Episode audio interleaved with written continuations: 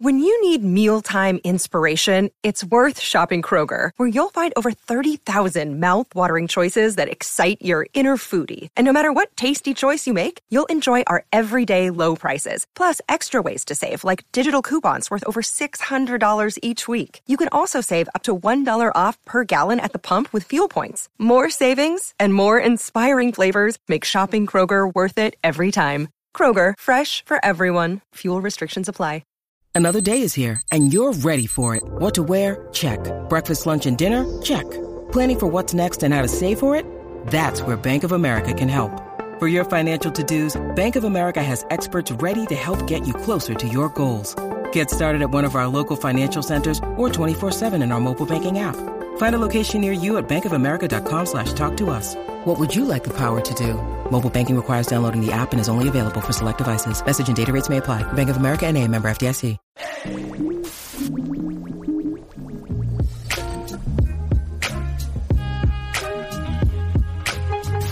What's going on, everybody? This is Marcus coming at you again for another episode of the Black Married and Debt Free podcast. We're here for part two of the story regarding the acquisition of our fifth rental property. But before we get into the second half of this story, do us a huge favor and leave us a five star review on whatever platform you're listening to this on. Uh, we really appreciate it. Uh, we would like to thank all of those who have been leaving five star reviews. Uh, we really appreciate it. So thank you so much.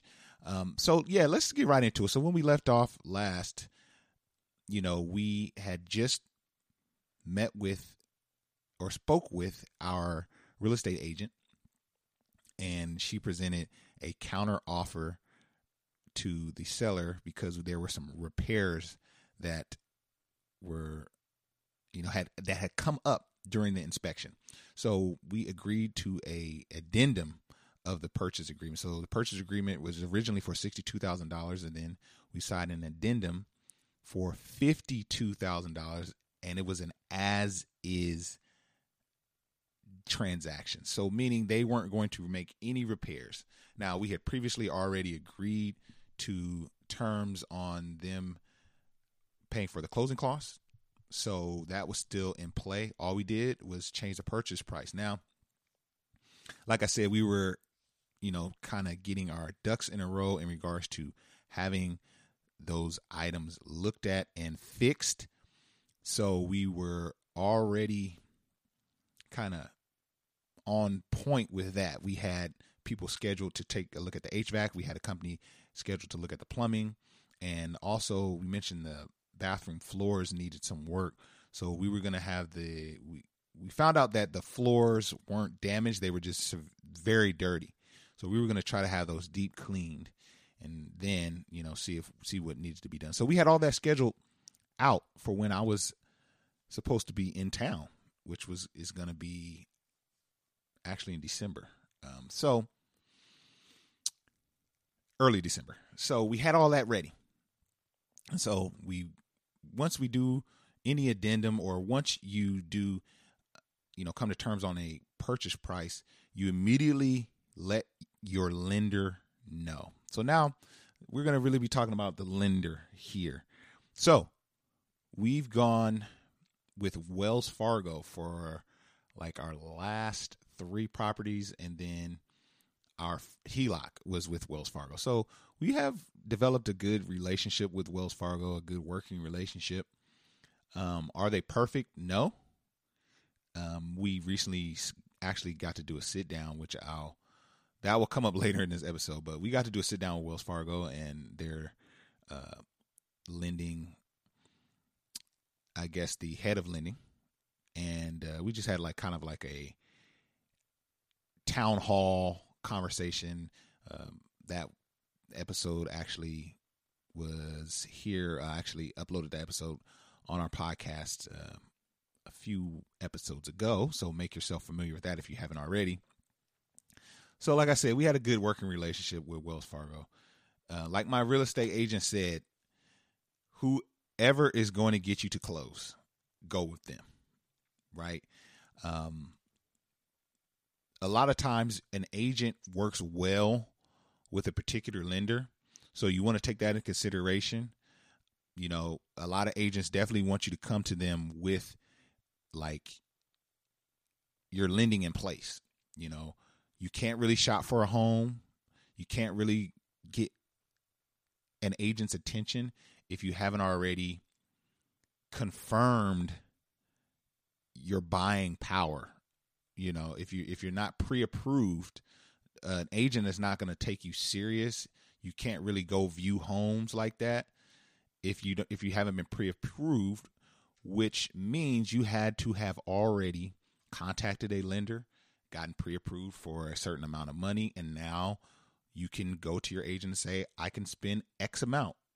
So a lot of times an agent will like say will appreciate that you did that, but then also say, "Hey, I have this lender that I happen to work closely with. Would you mind, uh, you know, applying with them? Maybe they can get you even. Maybe they can even get you a better interest rate. You know, so sometimes that is is is not a bad idea to do. In this case, our agent was like, "Hey, we closed with the first. We closed with Wells Fargo on the first house. We closed with Wells Fargo on the second house." let's just do it with the third house because I did go to her and say, did she, you know, to see if she knew or had access to anyone that maybe there was a, you know, a better working relationship, you know, as far as lending was concerned. And she said, no, you know, Wells Fargo, they, they, they've whoever gets you to close is is is someone you should stick with. So, and I happen to like the portal and the process with Wells Fargo. Sometimes it's a bit arduous and inconsistent. I will say that because you know, there's been instances when they like are asking for more documents during the the approval process and heading into close. You know, well, we need you to get us this, we need you to get us that, and it's like, okay, I get it, but then there's been also times where they didn't, they weren't as stringent on we need this, we need that. So it's just like, we all figure it out. But the thing of it is, is every time you you're dealing with a different you're dealing with different people every time you you go to start the the lending process. You may be dealing with a whole different underwriter, you know, or a whole different, you know, lend, you know, person that you're working with. So everyone's a bit different. So it's always kind of like a, you know, it's it's like a life like a box of chocolates. You never know what you're gonna get, you know, with every transaction. So for this transaction, you know, when you agree to terms, you send your lender the document and they start escrow, right? We're all good. We agreed. So we had already done that. And now we had made this addendum. So now we sent in the addendum, which is a change that a term that we've all agreed to. So now we've addended the contract from 62,000 to 52,000. So we did that. Sent that in. Boom, Wells Fargo says got it. Start so now the numbers change, right? The down payment changes now because now we're not taking out as much. We're not we're not doing conventional loan for 62,000, we're doing a conventional loan for 52,000. So now your down payment is changing, the closing costs are changing, and so, you know, through this process, when dealing with Wells Fargo, you're going to get a lot of disclosures, a lot of lock this in, sign this. Every day, you're getting new documentation as you go further in the escrow process. Now, this, to a lot of people, this is the worst part about buying a house. Um, you're excited to do a few things. You're excited to shop, right? That's always fun. Who doesn't? I mean, who doesn't like to shop? That's how a lot of us got to the debt we're in because it's just fun to shop. You get the dopamine hits every time. And so you're excited to do that. Then once you find something and you put an offer in and you get that offer accepted, you're excited about that. Woo, man, I'm just going. It's, it's, this is it. It's gonna be my house. But you have a process called escrow that can take anywhere from I've seen it done in 12 days. I've seen it done in in 60 days. Uh, but usually it's somewhere right around 30 to 45 days where you're turning in documentation, W 2s, pay stubs, um, proof of insurance on this property, um, leasing agreement on that property. Why did why were your was was your credit run at Old Navy? Can you write us a letter saying that you didn't buy up the Old Navy store, you just had your credit ran and so they ask you for so many things and to a lot of people this is the part where they're like I I I this is why this isn't for me. For me, I love it. Cuz it's like this. You're leveraging your credit to build wealth. Okay? They're giving you money that you were that you are going to flip and essentially make money from. Well, due respect, they have the right to ask you for whatever because they're on the hook. You're leveraging their money to make money and to buy this this income producing asset or to help buy this income producing asset it's fair exchange you know for them to be to ask you for this and i need we need that and we need that. So i i don't get really upset when they're asking for this document again and that document again but it can be become frustrating. So with this particular transaction usually they'll dispatch the first part of escrow is them dispatching out someone to do the appraisal, right? The dreaded appraisal. And usually that's what takes the longest um, because during this this pandemic, you know, it was they were it was hard for lenders to dispatch agents out to go appraise the property. So they were doing things like drive by appraisals or they were doing comp appraisals where they would just go online and see comps in the area. And so we've experienced some of all of that. Well, this one in particular was a bit different. This was a appraiser that actually entered the property and did an expect an inspection as well. We had no idea this was happening. So this is when the controversy starts to starts to come into this story. So we get the appraisal back. After some weeks, weeks of waiting, we get it back and they say, unfortunately, we won't be able to lend you the money for this property until these items are fixed. Whoa. We had never gotten that from Wells Fargo before. Um, like I said, our previous properties had a different type of appraisal process. And we never experienced an appraiser going in and pretty much doing an inspection. So what he what red flagged his inspection were the same things that red flagged our inspector. And understand that when you're in a due diligence period, going back to last week's episode, and you dispatch an inspector, that's on your dime. That's at your cost. So now our lender is doing their due diligence before lending us the money, and they have a gentleman. You want to make sure the property, and this is why an appraiser appraisal is important because they want to make sure they're they're not lending you uh, a hundred thousand dollars for a house that's worth twenty thousand dollars, right? Because that's bad business on for them. So they usually send an appraiser out to make sure that your purchase price is on par with the worth the value of the home, which they use their metrics to determine. So they sent out a gentleman that actually accessed the home, went inside the home, looked at the different things, and he saw that the pipe under the the sink was not attached. He saw that the heating or the HVAC unit was quote inoperable. He saw some of the other little things.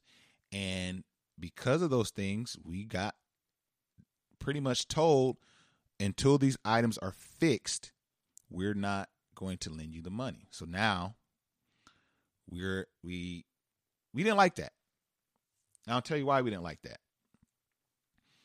Because one, we were unaware that they would be doing a full blown inspection. We had never heard of them doing anything like that. If it's an appraisal, you usually walk the perimeter of the property, you usually are running your your competitive numbers and assessing neighborhood, you know, but to go in and do an inspection, we were kind of taken aback by that, you know.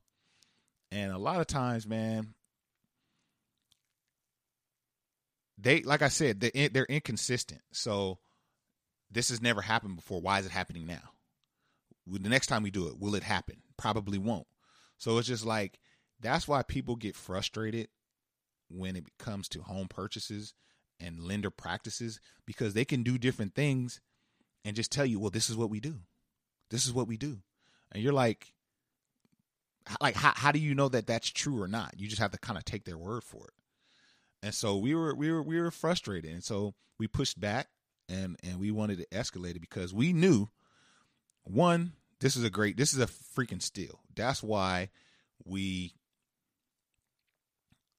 you know, we're excited to drop the price to fifty two thousand. We knew we were gonna, the cash flow spread on this was gonna be crazy, and so we knew we wanted the house, and we knew that the lender was done making repairs. They were just done. They were selling it as is, and as is means just that. That means you can't go back to the lender and uh, to the seller and say, "Can you fix X, Y, Z?" They're gonna say no, as is. So we were looking at potentially having to walk away from this house, you know, and that's what happens a lot of times when you see a house pending on like uh, Zillow or something like that, and then you come back and it's for sale again. Well, it's because lending fell through, and and and situations like this is is how lending falls through. You know, nope, we're not going to give you the money for this because X, and you're like, but you've never done that before. You know what I mean? So we escalated it, y'all. I'm gonna keep it a thousand with you. We we we name dropped. Yeah, we name dropped. Sure did. And I think in the black community, we don't do that enough. We don't do that enough. Now, we're not trying to get nobody in trouble. We're not trying to be unprofessional. We weren't trying to get the homie hookup, you know, nothing like that. But when you have access to people or have had access to people or have had, you know, been in certain rooms and you can pull that card, you could pull out the big joker for my uh spades players out there, then then then then then you pull the big joker. You know what I'm saying?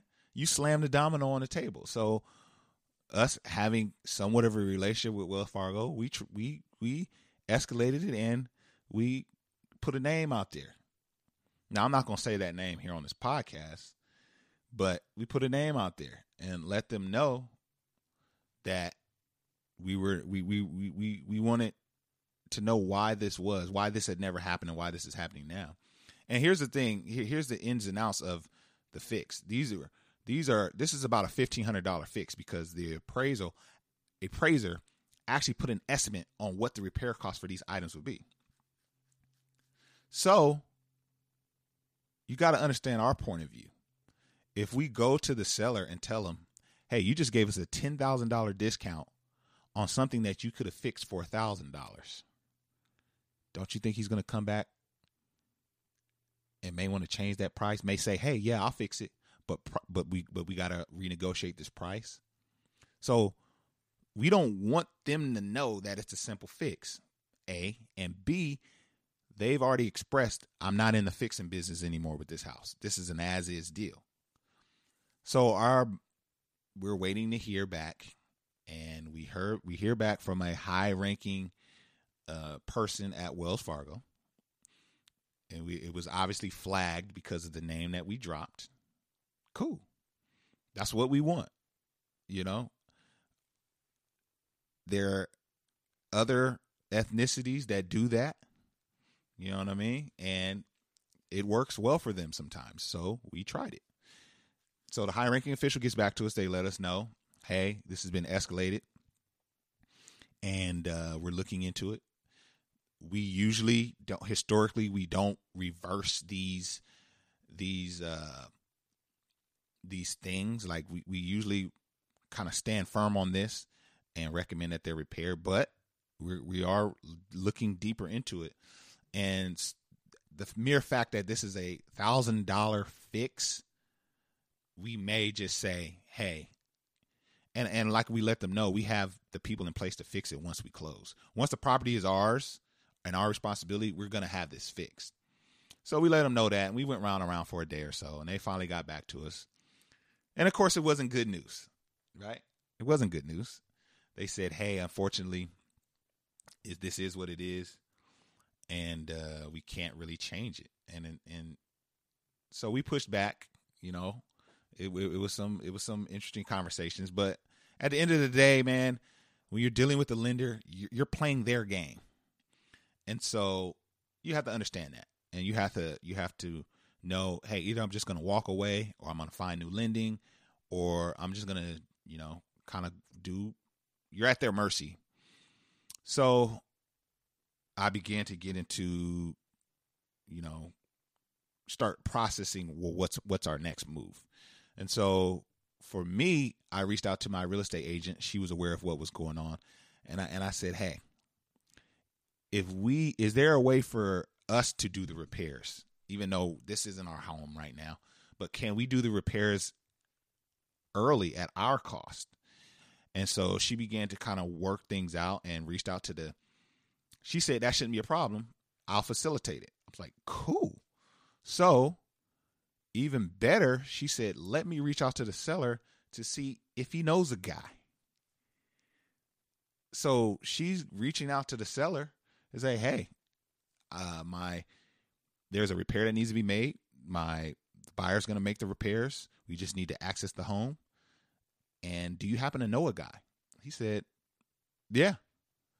Not only do I know a guy, I'll give you the guy who flipped the house for me. I'll give you my team. And so it just that worked out so well.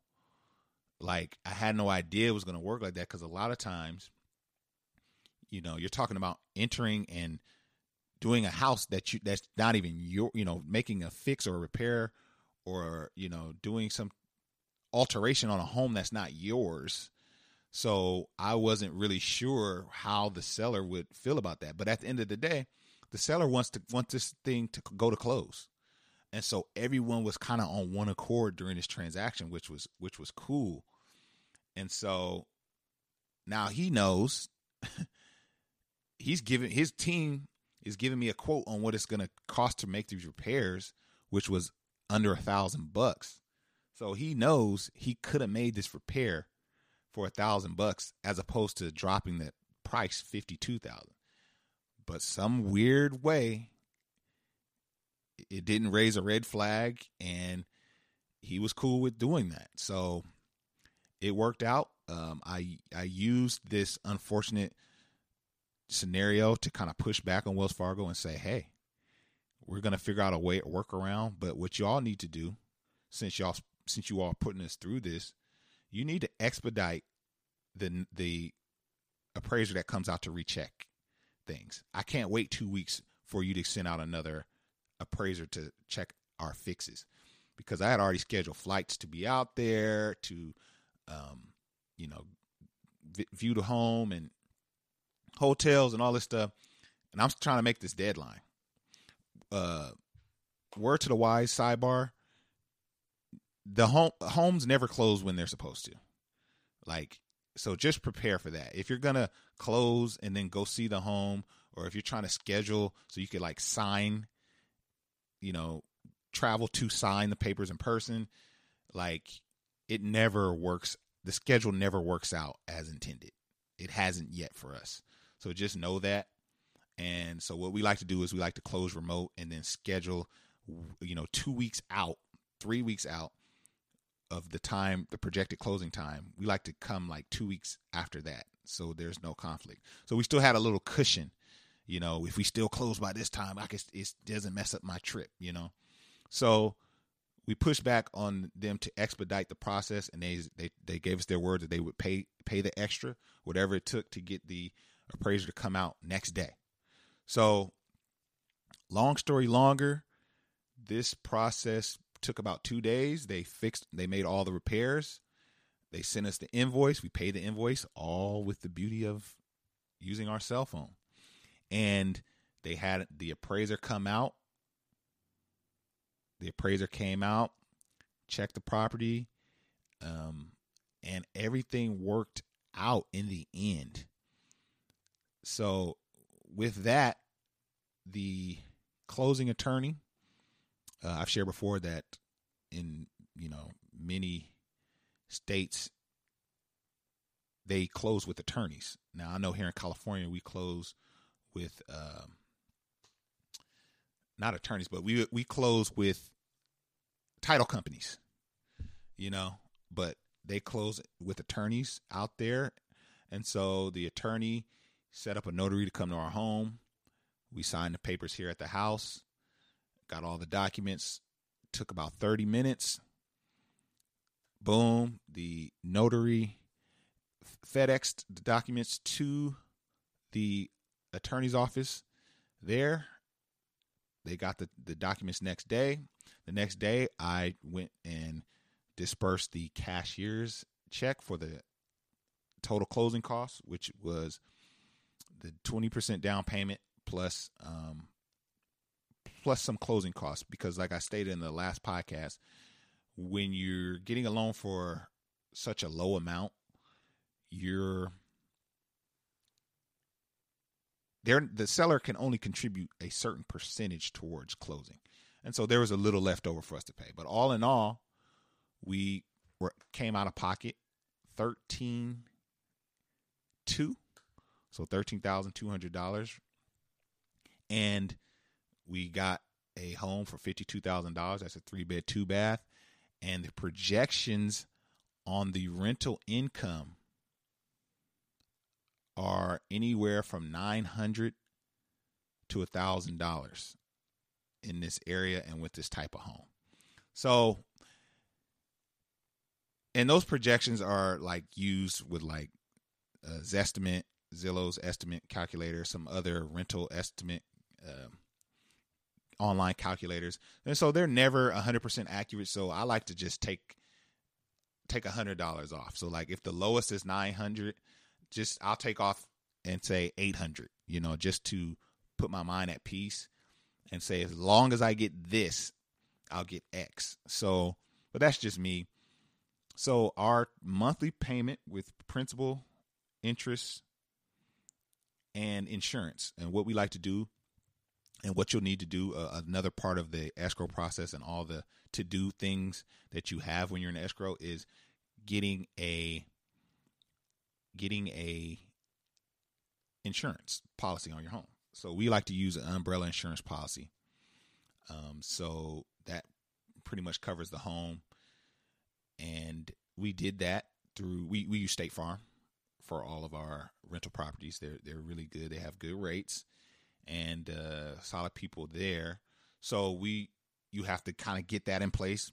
You reach out to your insurance provider in that area. You tell them about the home and then you connect them with your lender and then they do what they do they do their dance and now that quote that you got from your insurer is applied to the payment and worked into your principal interest and insurance and so with for us when it's all said and done with principal interest and insurance and our interest rate was 5% now 5 for a rental is good. We have pretty good credit, but it's not as good as it's been because with the more we more properties we acquire, um, that interest rate changes, and you know interest rates just aren't as low as they were. So this one was five percent, just to kind of give you an idea. So with all that said, our monthly payment is three hundred twenty-two dollars, and like I said, we can potentially command nine hundred dollars in rent. Low end eight hundred. So you're looking at a you're looking at a net of I'm not good at math, but let's see here. 322 minus 800. I'm sorry, 800 minus 322.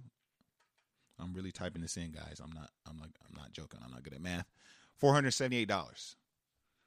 So that's a really good spread. Now, if we were to rent the house for $900, we'd be netting 578, which is crazy, which is insane.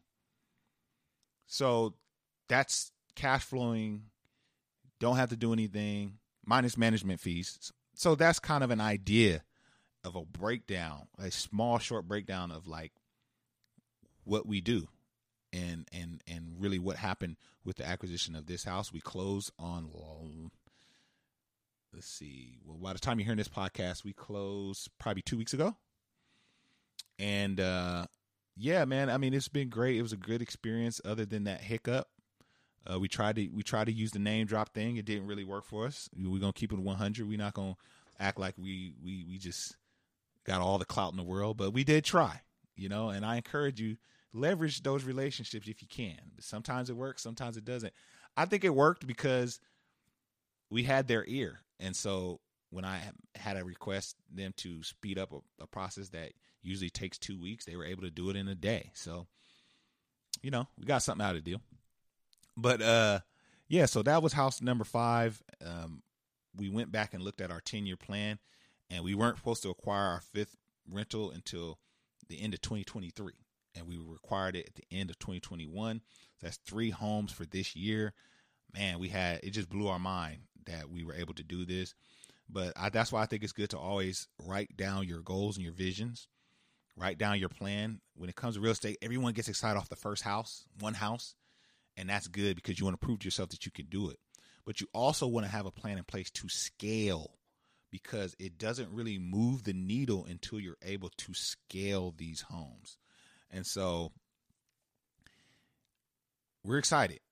We're excited for the future. We're excited for this acquisition. And we're excited for you because we believe that us sharing our story. Now, we just two regular Joe Schmo. I'm a high school graduate. Shira is a, a lot smarter. Um, but we're just two regular people, man. We don't, n- neither of us have a six figure nine to five.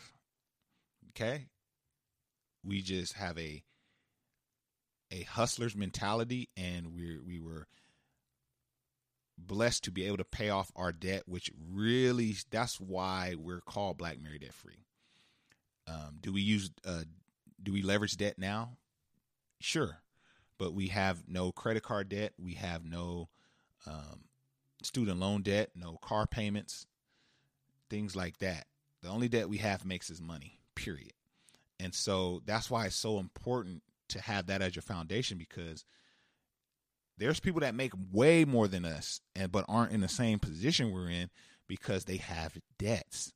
If you have a job that makes you $150,000 a year, but you also have a $100,000 student loan which with you know crazy interest, your your spread isn't really that that great. You take an individual with no student loan debt that makes $60,000 and gets to keep all of it or most of it. They can do some things. They can invest a little more. They can, you know, so that's why we we really have that as our foundation and we never want to forget that. Although, you know, the goal that is step level 1 and the goal is to build wealth and to do those things that that bring that about. So, we're excited for you because we think that sharing this story it shows it shows you that anyone can do it. If we can do it, you absolutely can do it. Okay? So, I just want to encourage you you know to just take this step. Take that step, chug along one home at a time, one investment at a time, one you know disbursement at a time one YouTube video at a time, whatever you're doing, if you're at the knowledge acquisition stage or if you're at the asset acquisition stage, just one at a time. I, I posted something a few weeks ago on my Instagram that no more, no more quick, you know, fast expectation of things. Like I'm not doing that no more because we see people and we just want what they have, but we don't want to go through the process that they took to get that. And I'm coming against that mindset going forward in my life. So everything that I do, I'm going to look at it as a five to 10 year play or an investment. I'm not looking at results.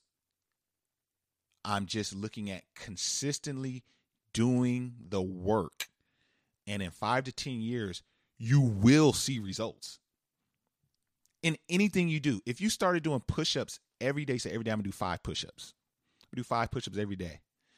Do you know by year five, you're gonna see the results of that?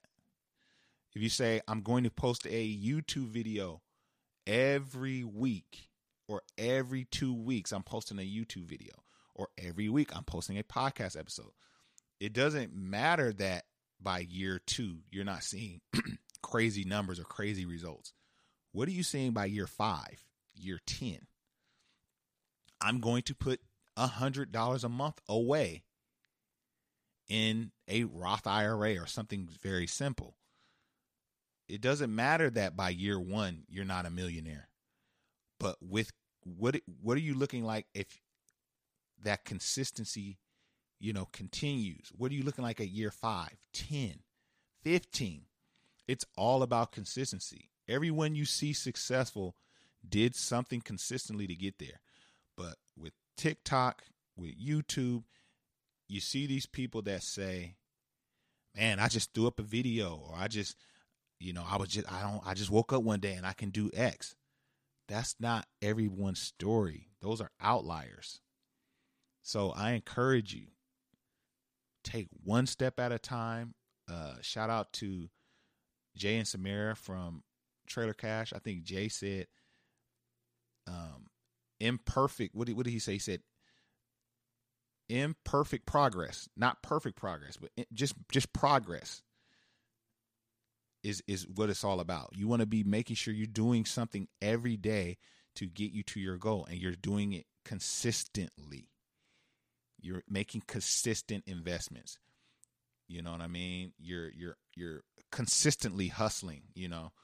You want to do that because it's going to pay off at the end and one day you're going to be able to sit back and reap all the benefits of that. But if you get lost in the work and stop looking at the results, I think you'll be better off. It's cool to take steps back and celebrate, man, we did X, we did. But right now, I'm ready for house number 6. Um, house number 5 is great. I, I really enjoyed telling my telling the story on these two podcast episodes, but I'm ready for number six and then seven.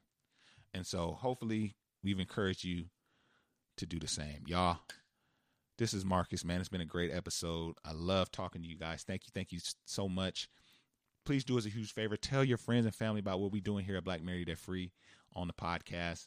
Leave us five star reviews. We love you guys, and we're to holler at you on the next one.